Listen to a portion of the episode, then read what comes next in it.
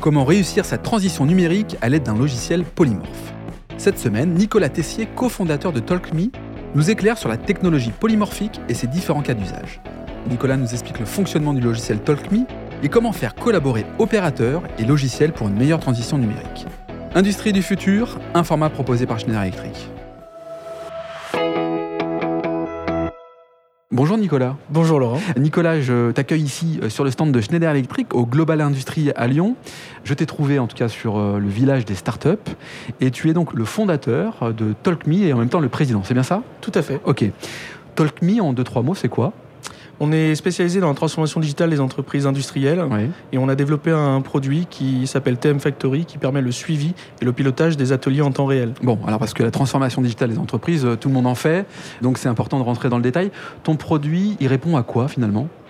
Nous, on est parti du constat assez simple qu'aujourd'hui les éditeurs de logiciels obligent l'entreprise à s'adapter au logiciel et donc on a pris le, parti inverse, la philosophie inverse de totalement nous s'adapter au processus de l'entreprise et notamment aux processus industriels qui sont euh, quand même établis et éprouvés depuis des années. Ce que j'entends par là, c'est que finalement c'est du sur-mesure que tu proposes aux industries, c'est ça? Oui, tout à fait. La technologie est dite euh, polymorphique, c'est-à-dire qu'on a 80% du code qui va être euh, standard, mhm.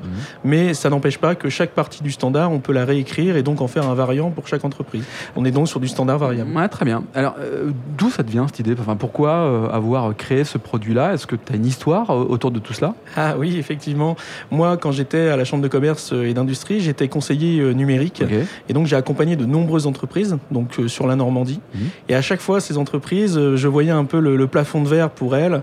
J'ai un logiciel, ERP e ou autre, mais il ne répond que partiellement à mes problématiques. Mhm. J'ai des machines, mais finalement, elles font très bien la fabrication, mais je ne peux pas récupérer de données sur ces machines. Mhm. Je suis souvent un peu bloqué par rapport à ce qui existe. Donc, j'ai décidé de créer ma société pour répondre totalement à ces problématiques-là. Et du coup, quand tu crées une société comme celle-ci, tu vises quoi? Les grosses industries ou tu vises les, les TPE, PME qui ont besoin peut-être d'avoir une forme de produit sur mesure? Enfin, quel est le positionnement de l'entreprise? Alors les deux, j'ai envie de dire, mmh. même si euh, la base forcément de nos clients et là où on a les besoins les plus spécifiques, ça reste les TPE, PME.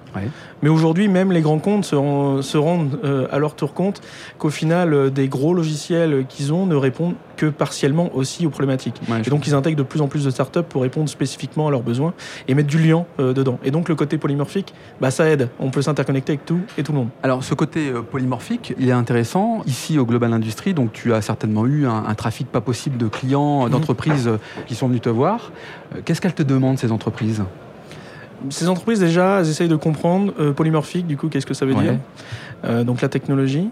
Ensuite, elles me disent à peu près toute la même chose. J'ai un logiciel en place, mais au final mes équipes mettent euh, des Excel autour, euh, mettent des choses pour bypasser un peu mes logiciels. Et finalement ma continuité numérique, même si j'ai empilé les logiciels, n'est pas réelle. Hmm. Donc j'ai beau avoir sur le papier une continuité numérique avec un logiciel ERP, un MES, différents logiciels qui s'empilent, mais au final, dans la réalité, c'est pas le cas. je comprends. Alors, euh, je comprends, mais pour mieux comprendre encore, est-ce que tu as quelques cas d'usage pour que tu puisses nous projeter et imager hmm. tes, services? Oui, tout à fait. On a par exemple une PME qui est dans le ressort au niveau de la Normandie.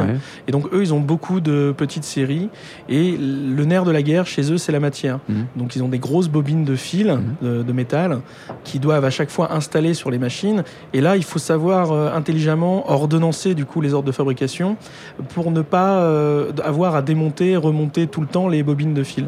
Donc là, on a développé du coup sur mesure avec eux, euh, en basant sur notre technologie, un système de livraison, je dirais Uber Eats de la matière. Et donc je demande ma matière, la personne qui s'occupe de la matière reçoit la demande et vient la livrer au pied de la machine, ce qui me permet ensuite de pouvoir lancer mon ordre de fabrication, le tout étant interconnecté avec le RP qui est déjà en place là-bas, mhm, mhm.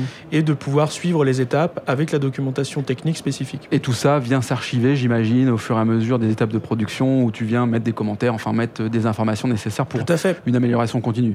On a derrière euh, l'historique, effectivement, à chaque fois par exemple qu'une fiche technique est modifiée, il y a un workflow de validation, mhm. et donc euh, chaque personne qui a pu modifier la fiche technique, du coup, est inscrite et hiérarchisée au fur et à mesure euh, dans le workflow.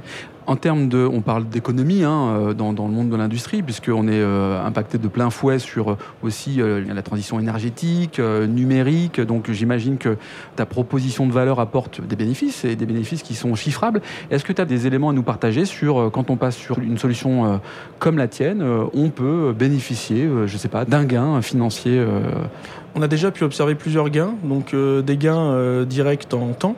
Donc là, par exemple, pour une équipe d'une dizaine de personnes sur un niveau de production, on, a observé un gain d'un ETP. Okay. Après, l'ETP, il faut savoir le réutiliser derrière, c'est pas directement une suppression de poste. Bien hein. sûr, on, on, réalloue le temps à autre voilà, chose. on réalloue le temps à autre chose. sinon, on a pu voir aussi des gains en fiabilité. Le but d'avoir une fiabilité de la donnée et d'avoir une seule saisie s'il doit encore en, avoir une. Hmm. Donc on automatise d'un côté les, les, tâches à faible valeur ajoutée, on apporte de l'ergonomie, on apporte de l'assistance aux collaborateurs, ce qui permet aussi de gagner sur la, qualité de vie au travail et donc d'être un peu plus attractif au niveau RH. Donc premier cas d'usage, un, petit ressort, on en trouve partout. Oui, euh, dans les téléphones, dans les, dans les voitures, dans les téléphones. partout. Est-ce que tu as un autre cas d'usage à nous partager? Ah oui, complètement différent. On va être plutôt là euh, dans le monde de l'insémination artificielle d'animaux, donc euh, très spécifique. Ouais, carrément. Et donc eux, ils ont bah, des machines qu'ils ont à la fois construites eux-mêmes, parce qu'ils font beaucoup de recherche et développement, mmh. mais des machines qu'ils ont aussi achetées, hein, des machines Mitsubishi, Siemens, Fanuc, etc., tous mmh. les plus gros. Mmh. Et donc, comment interconnecter l'ensemble de ces données, l'ensemble de ces machines? Eh bien là, effectivement, le fait de pouvoir avoir quelque chose qui centralise et qui retravaille la donnée euh, permet d'avoir les causes d'arrêt et donc de pouvoir savoir quand la machine s'arrête, pourquoi elle s'arrête de pouvoir avoir la consommation d'énergie de cette machine et donc de pouvoir dire si on diminue les arrêts de tel type, eh bien, on a un gain automatique en temps réel d'énergie, tout simplement. Très clair. Donc là, tu t'adresses à tout type d'industrie, si je comprends bien, puisque finalement, euh, ton logiciel permet de s'adapter à, pas mal de choses. Comment fait-on pour entrer en contact avec toi? Alors c'est simple, euh, sur le formulaire de contact de notre site internet, talkme.tech, ou alors tout simplement Nicolas Tessier euh, sur LinkedIn, j'essaierai de répondre le plus rapidement possible. Bah écoute, très bien. Merci à toi de nous avoir présenté ton entreprise, TalkMe, et puis merci d'avoir participé au podcast Industrie du futur, un format proposé par Schneider Electric. Merci Laurent. Si cet épisode vous donne envie d'aller plus loin, c'est l'occasion d'en parler à Antoine Chart, directeur national des ventes. Bonjour Antoine. Bonjour Laurent. Antoine, peux-tu nous dire comment passer de l'idée aux actes lorsque l'on veut se transformer? Laurent, c'est très simple. Les sujets de transformation digitale, de décarbonation et d'électrification sont au cœur de la stratégie Schneider Electric.